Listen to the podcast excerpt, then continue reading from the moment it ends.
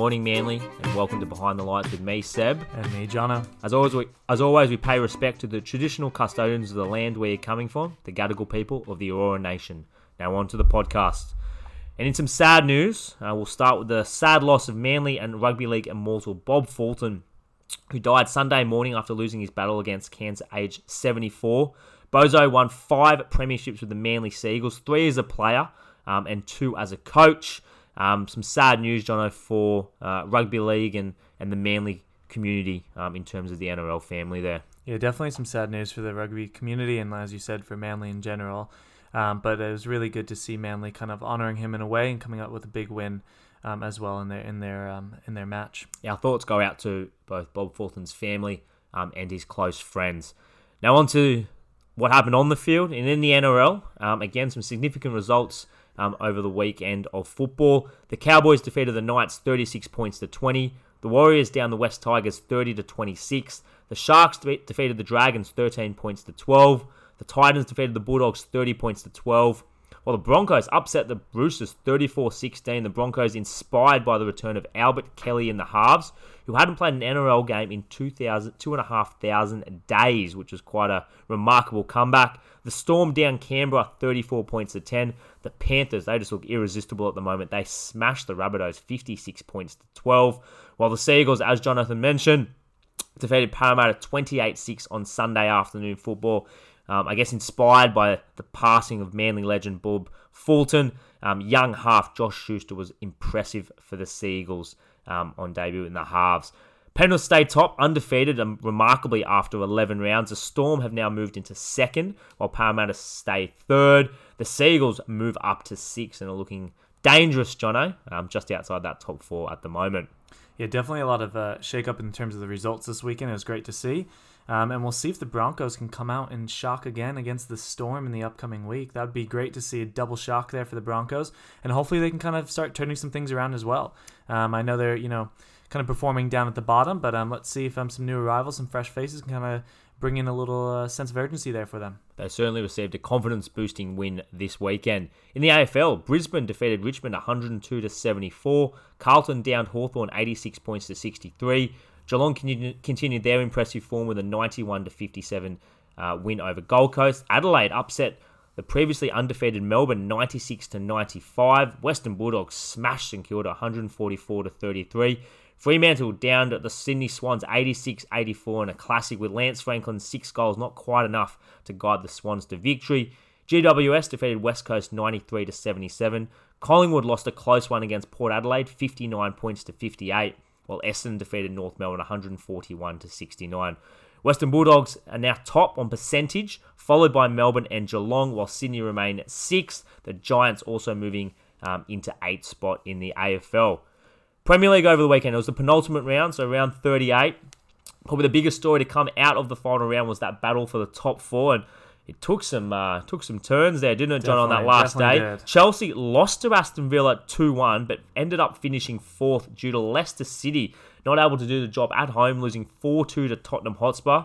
Um, Gareth Bale scoring a couple goals for Tottenham. Liverpool ended up finishing third after defeating Crystal Palace 2 0 in what was Liverpool's Georginio Wijnaldum's last game for the club. So uh, it was a close battle for that top four, Jono, but do you think um, in the end, probably the, the top four that that deserved to be there in the end? Yeah, I guess you know the top four kind of shaked up how you know you can kind of see it, but unfortunate for Leicester that they had a really really great season. It just seems like they're going to be looking at that FA Cup as the big win year, win for the year. Um, but yeah, some crazy results there at the end. It really it really came down to the last minute, and somehow Gareth Bale stepped up for Tottenham and um, kind of uh, made Leicester's dreams come crashing down. So good to see Liverpool sneak in there. Um, hopefully they'll bounce back next year and uh, not have as many injuries in the Champions League. So we'll see. The weekend also signalled Sergio Aguero's last home game for Manchester City, where he did score twice um, in their rout over Everton. In doing so, he broke Wayne Rooney's Premier League record of goals for a single club, with Aguero ending on 184 goals. So, um, amazing end for Sergio Aguero at Manchester City. Manchester United became the first team since Arsenal Invincibles to finish the season undefeated away from home. So uh, a good record to take mm. away from the season for Manchester United. Harry Kane, he won the Golden Boot as well as getting the top assist for the year. So a great year for Harry Kane considering Tottenham's struggles. Leicester City and West Ham finished fifth and sixth. They both grabbed the automatic Europa League spots, while Arsenal will not be playing in Europe for the first time in 25 years. So, uh, a big rebuilding job underway there with Mikel Arteta. Definitely just been a disappointing season from the start for Arsenal. Um, I think they have to really take a look at things and, and just really examine how can they become one of those top clubs again because right now they're just subpar average maybe they're not going down the relegation battle you know also often but they're still not nearly competing in those even top six there so they really need to start shaping things up yeah certainly a lot of work to be done at arsenal in the championship final in England, it will be played between Brentford and Swansea. This is to decide the last uh, team to be promoted to the Premier League. Um, many people call it the richest game in football. Um, so that will take place this weekend between Brentford and Swansea. In La Liga, special mention to Atletico Madrid and the Luis Suarez for mm. winning the first title in seven years in Spain. They held on, um, winning 2 1 on the final day uh, to win La Liga. In Ligue 1 in France, Lille won their first French league for the first time since 2011 as they won their final game against Angers 2 1. So they held off the big spending PSG. So great to see Lille um, winning the French league in France. Serie A there was drama on the last day in Serie A as well. And as you know, Jono, your Juventus have snuck into fourth after Napoli could only draw against Hellas Verona. AC Milan defeated Atalanta to finish second. So Juventus and possibly Cristiano Ronaldo will be um, in the Champions League next year in the Serie A. Scottish Cup final. St Johnstone completed a remarkable cup double after defeating Hibernian 1 0. So a great year for St Johnstone um, in Scotland. And in the Bundesliga, a special mention to Bayern Munich striker Robert Lewandowski, who broke Gerd Muller's goal scoring record in a single season in the Bundesliga as he grabbed his 41st goal of the year. Quite an amazing uh, feat by Robert Lewandowski, and he certainly is one of the, uh, if not the best striker in the world at the moment, Jono. Yeah, he's definitely he's definitely just outperforming himself every single weekend and week out. And um, it's great to see him breaking records because I mean he came off an incredible season and he's just having another incredible season this year as well. So I know the Bayern Munich didn't go as far as they would have liked in the Champions League, but um, what he did in the league as well this year was just incredible, breaking that record. So he's had a great season and he is probably the top and out and out striker this year. In the A League, Melbourne City uh, claimed the premiership uh, by defeating Central Coast 1 0. Wellington played their first home game back in New Zealand in 433 days, and they uh, defeated Western United 3 0 to keep their finals hopes alive. And Sydney FC defeated Western Sydney in the Sydney Derby 1 0 um, on Sunday afternoon. All that means City obviously top, followed by Sydney, while the battle for the final spots continues to be close, with Brisbane holding six at the moment, followed by Perth Glory, who are further two points back. So uh, that battle for six is, is intriguing in the A League. NBA playoffs are underway, Jono, and um, we will go into, we'll touch on it a, bit, a little bit later in the pod, but um, some big results to come out of the NBA playoffs round one. Um, and obviously, that first time the play-in tournament uh, was, I guess, came underway. So we will discuss that later on in the show. The Rugby Union Trans Tasman, um, the Australian teams again getting outclassed by their New Zealand franchises. Hurricanes defeated the Rebels 35 13. Western Force lost to the Highlanders 25 points to 15. The Blues defeated the New South Wales Waratahs 48 to 21. The Chiefs defeated the Brumbies 40 points to 19, while the Crusaders absolutely hammered the Queensland Reds 63 to 21. So showing the class difference um, of those New Zealand teams. In golf, Remarkable story. Phil Mickelson became the oldest man to win one of the majors as he won the PGA Championship by two shots. Phil Mickelson is 50 years of age, um, so a great achievement by Phil um, to win the PGA Championship over the weekend. And in the F1, Red Bull driver Max Verstappen won the prestigious Monaco Grand Prix while Carlos Sainz finished second and Lando Norris finished third. So, congratulations to Max Verstappen for winning the Monaco Grand Prix. As we said before, Jono, the NBA playoffs are underway now. Um, what did you firstly make of the play-in tournament, and did you think this added um, some intrigue and excitement to the NBA playoffs um, to start with? Yeah, I first off absolutely loved the play-in games. I thought that they were a great addition, and I would love for them to to stay. Um, I think what it did is just added this element of an extra. You know, in the NBA, you don't have these games where single knockout, single elimination games. It just added an extra element that every basket counted that much more. Every you know, every single time you went up the court, you had to make sure you either made a defensive stop or you scored that basket. Um, so it was great to see. I think the games as well. I mean, we we had some great, great games. I The mean, Golden State Lakers game Golden was a State great game. Lakers game was a great game. Had had a bit of you know a little bit of um, controversy as well in a sense. Then you even have, you know, you have even Memphis as well. You have all these great games that that were played out. Um, you know, the Washington Wizards really stepping up there as well. Um, in that second play-in game as well. And the great thing is. You know, you gave some of these teams as well like a second chance essentially, and it was either they're going to step up or they're not going to. And you saw, you know, you then see a powerhouse like Golden State go out um, just because on that day they got outperformed. Maybe they overall Golden State was probably a better team, but they got outperformed, out hustled, and that's what it is now. This this Grizzlies team has that momentum going into the playoffs as well. So it also gives some of these lower teams a bit of momentum going into the playoffs instead of just continuously losing when they start the playoff series. So I've absolutely loved it, um, and I think we should definitely keep the play-in series. That's honest. Do you think it should stay now? Do you think the NBA will definitely look at this as something that they will keep um, for upcoming NBA playoff series? Yeah, I definitely would hope that they would. Um, and as we've touched before, it actually adds a little bit more emphasis towards the end of the season as well.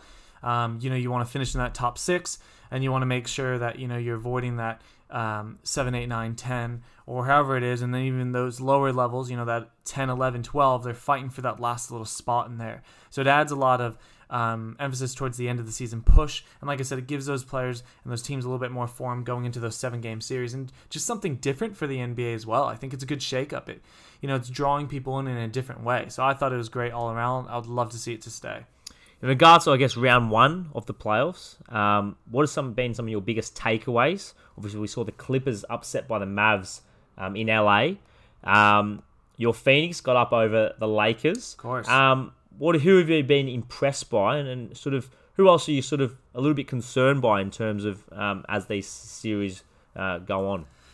Yeah, look, and again, this is very different from the play-in games because now this is a seven game series. So you know you can drop a game, and that's that's essentially fine um, for the most part. Uh, but you of course don't want to lose game because that's your momentum going forward. So you know there's huge performance, of course, by some of the player individual players. You know you have um, Luka, you had uh, Ja Morant, you had um, Trae Young, you had you know all those individual players, Devin Booker as well in Phoenix um, Joel Embiid for for um, for Philly. All of them really stepping up, I think. But in terms of the actual team that I think actually stepped up quite a bit was actually Atlanta. Um, I actually really thought that the Knicks were in really really good Especially form. playing the Knicks at Madison Square Garden, Yeah, first yeah. time in a while bit that they've been in the playoffs. Oh, exactly. And and the Knicks were in really, really good form going into this playoffs. And it was actually quite shocking that even Atlanta was so close in the game, and then also they ended up winning that game in late. Look, it was a close game, could have gone either way.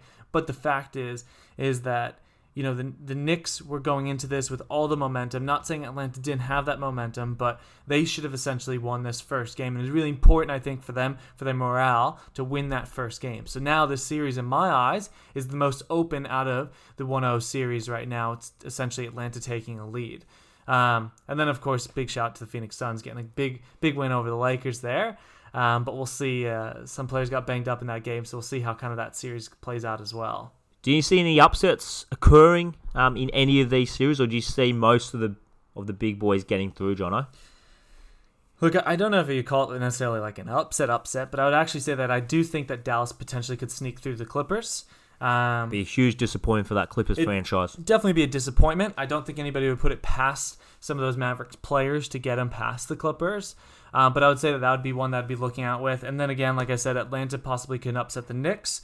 Um, you know, Brooklyn I think is gonna is gonna quite is gonna have that wrapped up quite easy. You kind of saw they were down in that game for most of the game, and then all of a sudden they just decided to turn it on, and it was The ability to explode. Yeah, it's they're they're on a bit of a, another level with that. Um, and then that Portland Denver game, I think, could definitely be really interesting. I mean, you know, Portland has that series lead, um, but you can't count out the Joker. He's up for MVP this season for a reason. Uh, but it could definitely be interesting. But again, some of those ma- series. You could just tip it any any way. You know, I wouldn't necessarily call it an out and out upset. I would call it more of a disappointment for the other team. Um, but yeah, there's some of those matches, but I'd definitely be looking out for that Dallas Clippers. Um, I think that's going to be the one to look at. That Dallas could definitely sneak through the Clippers, um, and it'll be, as you said, really, really disappointing for the Clippers organization to go back-to-back years not making a finals appearance with with the team that they have. I think some of these series have definitely got the potential to be going to Game Seven Yeah. and Game Seven, um, and really going down to the wire. But we'll keep an eye on that. It's always great when NBA playoffs come around. So um, definitely some intriguing matchups, and hopefully some really great individual and team performances to come um, over the next few weeks. As we touched on, it was the last weekend of the Premier League. Another season has come to the end. John, I guess this season was a little bit different. There was the um, the lack of crowds and um, I guess fan involvement within the stadium. What did you make of the season overall, considering um, the lack of crowds and, and whatnot? How did you think the season went, and, and how did you um, how do you assess this year's Premier League um, season? Yeah, like I think from from like an outside perspective looking at it, you know, I'm not saying that I out and out support one team in particular in the Premier League. Um, I think it was a great season because what it had was, you know, you had Liverpool coming into this season still looking, you know, like they're going to be the team to beat. And then injuries plague them. They go down. You had Man City have a really, really bad start. You had Tottenham had a great start. And then, you know, you had these other teams kind of up there as well that all were having these great starts. And then you kind of get to that halfway point. You're looking at City as is sitting in that middle part of the top middle part of the table, and then Liverpool's you know injury plagued. You have Man U performing quite well, but still inconsistent in certain games. Um, so you kind of had a little bit of everything, and then you know you had the kind of demise of Tottenham kind of then slowly go down. You had Man City then just going in a remarkable run, and you had Liverpool inconsistent, but still somehow found a way to just get wins towards that end as Liverpool well. season was almost broken up into three phases. They started yeah. that, I guess, before Christmas up to December. They were they were looking like mm. real champions, and obviously had that middle stretch where they, they couldn't win a game at yeah. home, and then yeah. obviously have ended really well. strongly to, to finish in the top four.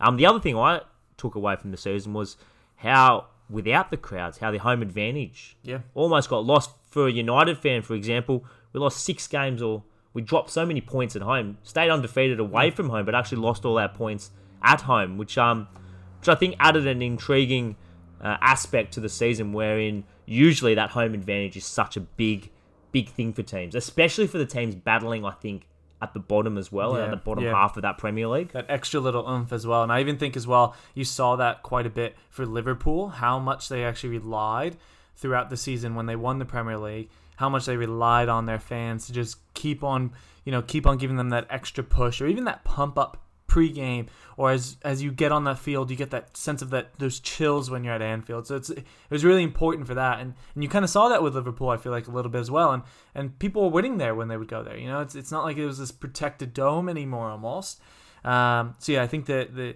the lack of fans it was definitely a big part in the season. And how how we saw those kind of uh, the season going waves was possibly because of not having fans there as well. You know, and players needing to really adapt to that. They had a little bit of a taste of it, but this was a full season like that. So it was it was it was very very different. But um, yeah, it was a great season and very um, very great for viewership. You know, to see some ups and downs and, and different things happen. I also think a huge congr- congratulations should go out to the players and officials and staff of these clubs. I know they're paid a huge amount to play and, and do something they love, but to be playing within these circumstances in front of empty stadiums when these guys are used to playing in 50, 60, 70,000 people um, and to continue and, and, keep that high level that we all love, I think um, a huge congratulations goes out to those guys as well. On an individual level, obviously one of the biggest um, stories that bumbled through the year was obviously Sergio Aguero leaving Manchester City. How do you assess his impact on, on both City, but also on the Premier League? Obviously, touched on that goal scoring record before, where he overtook Wayne Rooney. Um, he's been quite a significant figure in yeah. the Premier League, Jono. Yeah, he's been one of those faces. You know, you you, you look at certain leagues and and um, clubs as well, and they, they have that particular image. You know, you looked at someone like, as you said, somebody who he passed in terms of his goal scoring record in Wayne Rooney was a face not only of Manchester United but of the Premier League during his time. Um, and that's essentially what Aguero is. Everybody remembers, you know, the the famous moments of the announcer screaming his name over over, um, you know, while you're watching him Martin scoring. Tyler, yeah, unbelievable. Well, he's scoring that goal. You know, you, re- you remember those moments, um, and so for him, it's it's he's been a comp like he did what he set out to do at, at Man City, and he accomplished everything pretty much. And now they have a chance to kind of seal the deal here potentially um, with that Champions League final. And you know what? Everybody has their time as well. You know, I, you know he's he's kind of said I've done everything here, and I'd like for another bit of a challenge. He's getting a little bit older as well. He's getting a bit more banged up, as we saw. You know, he had well, he's had injuries, and, yeah. and COVID obviously affected him this year as well. Definitely, and so you know, for me, he is he has been like our modern day of Mr. Premier League in the face because he's been the consistent person that nobody wants to face him. You know, you you know about him, um, and teams prepared to play against him. So. Um, yeah, he's been remarkable in what he's been able to achieve, not only for City but for the Premier League as a whole. Absolutely, he's been a really um, he's been a great asset for the Premier League, and he will be uh, he will be missed um, once he goes. In regards to looking a little bit to next year, Jono, who do you think will challenge City? Who do you think is um, in the best position to, to give City a challenge next year? Yeah, I mean, like, let's see if uh, if Man United can kind of step up and and, and figure out a couple, of big signings, Yeah. possibly. I still think Liverpool. Yeah, yeah. I think If, when they once come they back get healthy, their defense back, Yep. But um, yeah, it'll be interesting as well. Um, I think I think Chelsea potentially could, um, definitely if they get if they if they get a consistent kind of style of play, they players score goals. and score goals. They create the opportunities, but they just need to put it in the back of the net. They have great creative players who actually really good attacking, but then it's in front of goal. They just need to put them in. And so we'll see if they can actually get that firing on all cylinders. I think they could be a force to be reckoned with because they have such a young, dynamic squad. Um, they'll be really hard to compete with them. So I think the top four that it currently is will be potentially all battling for that top spot next year. and Thomas Tuchel will have an off season with his Chelsea team, Yeah. so he'll obviously mould it into the, the team that he's after. Talking about goals, the biggest transfer saga to probably come out of the Premier League, and probably we'll hear it all summer.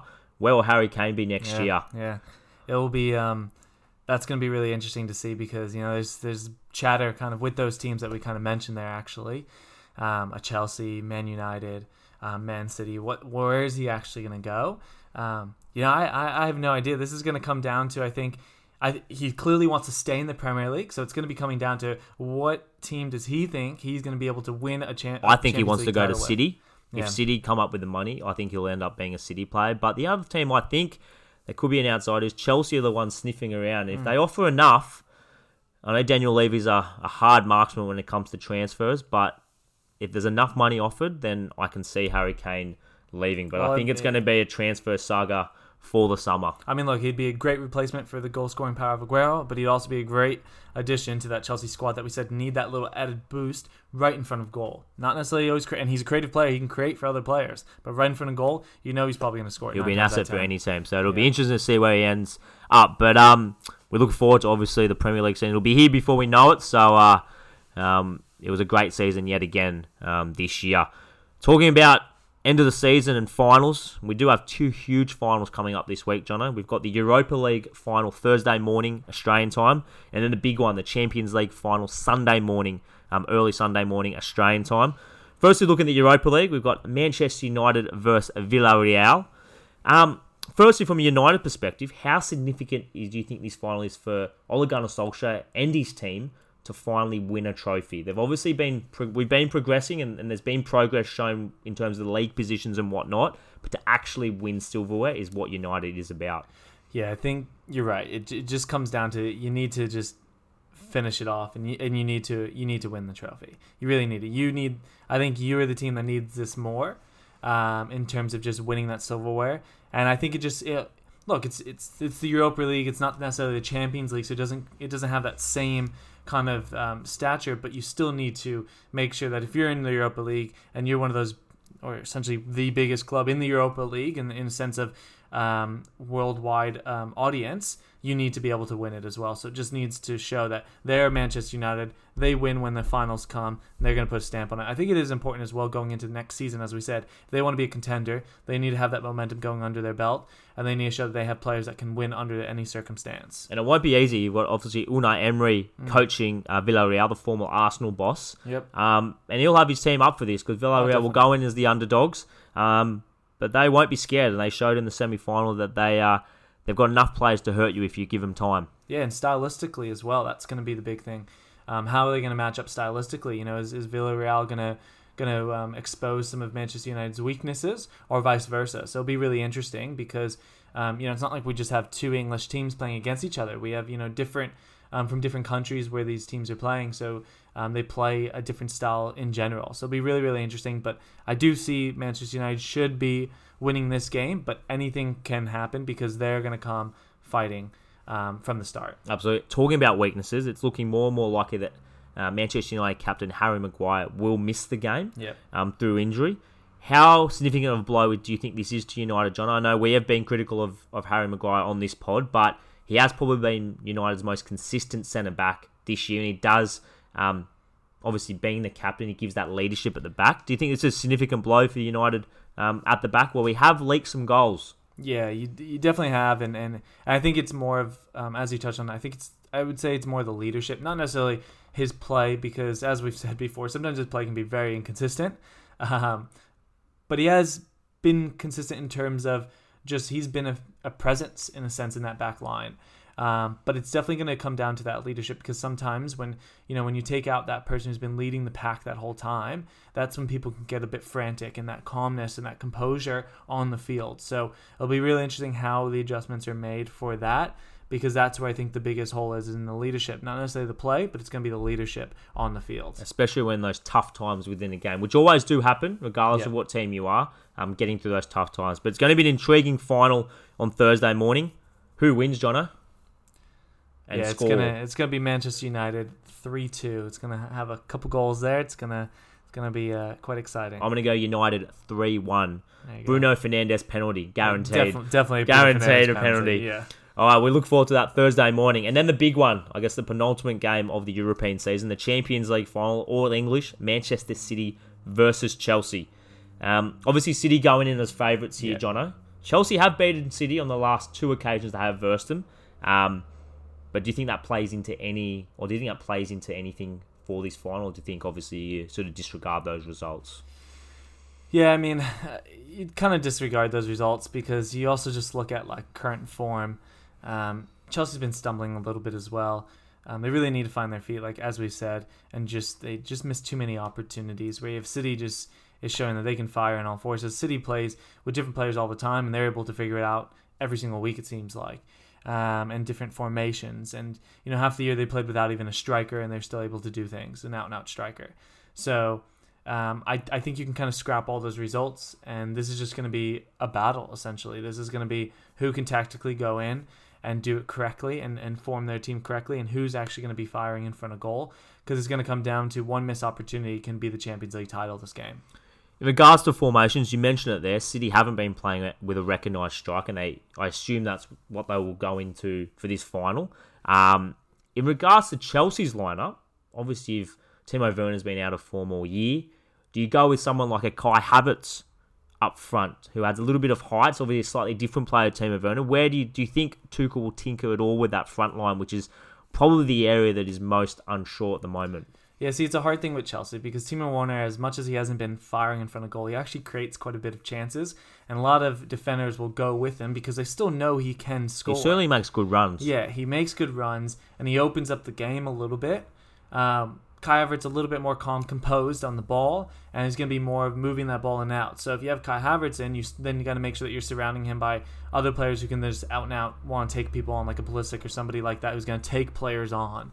So I think it's him. It's Tuchel also recognizing who is going to be his supporting cast out and around those positions, and then from there he can determine who he's going to start there. But it, it is look Tuchel's job is hard. He has great players and he has a really good uh, deep um, deep squad with players that are, are very different as well. So um, I think he just needs to really take a hard look at who's been performing as of late as well and take that in consideration because like i said their form has dropped in these last couple games and it might be playing on some of these players minds so it'll be really interesting to see who he actually puts out it'll be interesting to see if your boy Pulisic gets a start because he has been impressive for, for Chelsea yep. uh, when he has come on but or whether or not Tuchel uses as a bit of an impact yep. sub depending on how the game goes Obviously, this is the holy grail for City. Yep. This is what they got Guardiola in for. Yes, for Premier Leagues. Yes, for FA Cups. Yes, for those English domestic titles. But the Champions League is what he was brought in for. That's what they've spent the money for.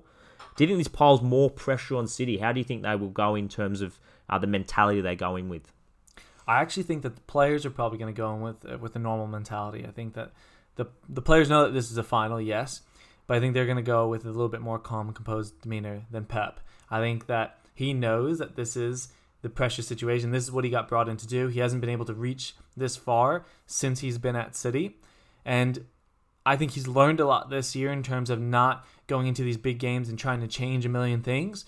So hopefully we can see that happen again. But if he goes in starts changing things, then that's where things can kind of go off him. But I do think that he potentially does feel the pressure. As much as he might say that he doesn't, I think he's going to feel the pressure because this is what he was brought in to do. And he hasn't been able to do this. And now finally he's there. And let's see what he can actually do on the big stage. But it'll be really interesting. But I actually think that the players are going to come with quite a calmness because each final that they play, they play with such a calm, composed demeanor. And the players that they have as well internationally, they're all great players internationally as well. So they have that experience both domestically and internationally. Um, but it'd be really, really interesting because I know we all know that Pep knows that this is exactly what he got brought in to do, and he hasn't been able to get this far. So let's see what he actually produces do. Whereas on the other end, Tuchel, yeah, he got brought in to save a season essentially, and he's outperformed in my eyes what he was brought in to do. And now he's reached the Champions League final, and he's going in as the underdog. So he has nothing to lose, everything to gain. Whereas Pep has everything to lose. I feel like at this point. Who wins, and what is the score? Oh, see. You know, realistically, I gotta say, Man City. I think will win, but I'm gonna go. I'm I'm gonna I'm gonna I'm gonna go with uh, something else. We go Chelsea winning. I think it's gonna be three one Chelsea. Oh, that would be huge. Unfortunately, I'm gonna have to go for City. As much as it kills me, I think City win this two one. I think it'll be tight though. I don't think. Um, I don't think it'll be a blowout this score, but hopefully it's a it's a great game um, for the neutrals as well in the Champions League final. Definitely. As always, guys, we end with five questions. This week, though, um, we'll both be answering the questions Premier League based. Um, so a little bit of a, a, wrap of the year in terms of some of the individual performers and, and, team performers that we think have been impressive this year. So, ready to go, Jonno? Let's do it. All right, we'll start with Jonno. Manager of the year, Jonno. So for me, you know, I know it's been a long season and a lot of managers have been performing great and, and teams have been performing great, but I'm looking at who saved a season essentially, and I'm going to actually go up Tuchel because I think he's completely outperformed what he got brought in to do. Um, bringing them to all these finals, I think, was something that nobody from Chelsea thought that he was going to be able to necessarily do, at least this season. Um, so I think he outperformed what he was brought into. He was there to save a season, make sure that they were in Champions League, not necessarily going into a Champions League final, as well as FA Cup finals as well. So I'm probably gonna give it. I would give it to him at this point in time. Good answer. Good answer. I'm probably going with an obvious one. Obviously, Pep Guardiola um, was immense with City this year. But I also have special mention to David Moyes, who do I think did an amazing job with West Ham. True. Brendan Rodgers, even though the disappointment of missing out on the on the Champions League to win an FA Cup and finish fifth with that Leicester team, and the injury list they've had this year, I think he's done a really good job over there. And also Marcelo Bielsa with Leeds to finish ninth this yeah. year in their first uh, year back in the Premier League. I think it's an amazing effort. So um, special mention to those three managers. Player of the season, Jonno. For me, I, I think that's quite easy. It's for me, it's going to be Harry Kane. I know that there's that Tottenham itself had its ups and downs, but when you look at the individual player and what he was able to do, both goal scoring and assist wise, remarkable. Um, you know, he's he's essentially in my eyes become like that Benzema like player who not only can score but dishes out quite a bit of assists as well, and he's that target player. And he is he he he is Tottenham essentially. Well, he is he was Tottenham, and we we don't know where he's going to be going. But for me, I think he he's essentially just outperformed in, in all in all facets for what he is supposed to do up top. I don't think you'll get too many people that argue with that. I'm actually going to go from player from the other end of the field. I'm going to go Ruben Dias for Manchester City. What he's yep. done for their for them defensively, all of a sudden turning them into one of the best defensive Definitely. teams in England and Europe. Um, and at such a young age, he's only 23, and the leadership he's shown, I think, is immense. So Ruben Dias for me is the player of the season. Signing of the year yeah, I kind of went with a mid kind of a savior signing uh, person for manager of the year, and I'm actually gonna do that for the signing of the year as well. Go with Jesse Lingard because what his form going into West Ham was non-existent. You know, he wasn't able to get in. Um, when he played, there was lack of confidence and everything. And then when he got to West Ham, he just elevated, and it's he's been incredible and really just lifted them as well to get them that last little push as well. An incredible season already, what it was for West Ham, but just elevate them that little bit more and got them into that Europa League there. So uh, for me, I think Jesse Lingard was just really impactful for the short time that he's at West Ham, but he was very, very impactful for them. I'm going to go another West Ham signing, Thomas Soucek. So they signed the uh, Czech midfielder yeah, yeah. earlier in the year, and I think his um, impact um, both scoring goals and also just that defensive uh, impact he's helped with uh, West Ham. I think he's been a great signing um, for West Ham. Flop of the year, John. I know we don't like talking about this, but who have you Who do you think has been the flop of the year in regards to, I guess, the reputation they did come into the season with? Yeah, I'd, I, I would have to go with. I'm gonna give it to two Arsenal players actually, Aubameyang and Willian. I think both of them have just. I mean, everything about Arsenal was just essentially a flop this year. You know, you had really high expectations actually for Willian coming in. You know, he kind of said that they came that he was coming in to win a Champions League and to win the league basically, and none of that happened. Um, bombing as well. I know there was you know injuries and, and COVID and everything really you know Just after he signed that new contract, too. yeah yeah he had he had struggles this year yes but to be that player you you need to still perform you still need to put in the goals you are a goal scoring machine and you need to show that and this year you were not um, so for both for both of them they were my flop of the year My flop of the year, I'm going to have to go Timo Werner. yeah For all the effort he puts in, he was brought in to score goals for Chelsea and he hasn't done that. Um, hopefully, I'm hoping he does turn around next year because I do like Timo Werner as a player. And the other one is Gareth Bale for Tottenham. Um, I just think that's been a complete disaster over in Tottenham. I know he scored a few goals and he's come on here and there, but it just it just didn't work this year. So it'll be interesting to see what happens to Gareth Bale in the off season. And last one, Jonno, team of the season. Who's your been your team of the season? Who thinks obviously City winning it, but who's Yeah. been your team of the season? Well, it just goes for me. It would go to somebody who outperformed the expectations, and that's West Ham. Um, they just completely outperformed all expectations. And as we said at the beginning of this season, a lot of those small, or lower teams, as of right now, were um, were up there at the top. But um, but yeah, West Ham were able to sneak into that Europa League spot, and I think that was huge. They were even potentially fighting for that top four most of the season as well. So I think that was really really big. It was a great season from them. Um, what they were able to do with the caliber of players that they have as well is just elevate everybody's game and make them all into basically essentially future superstars or you know and, and like i said what they did as well with jesse lingard was incredible um, so i would give it to west ham for sure I agree with you. I think West Ham. Some people, some pundits had them relegated at the beginning of the year, so Yeah. I think they've had an amazing year under Moyes, and also special mention to Leeds United Definitely. for finishing ninth. So I think um, they're my team of the season. Well, that brings to the end another episode of Behind the Lights with me, Seb. and me jonno As always, thank you for your support and good night.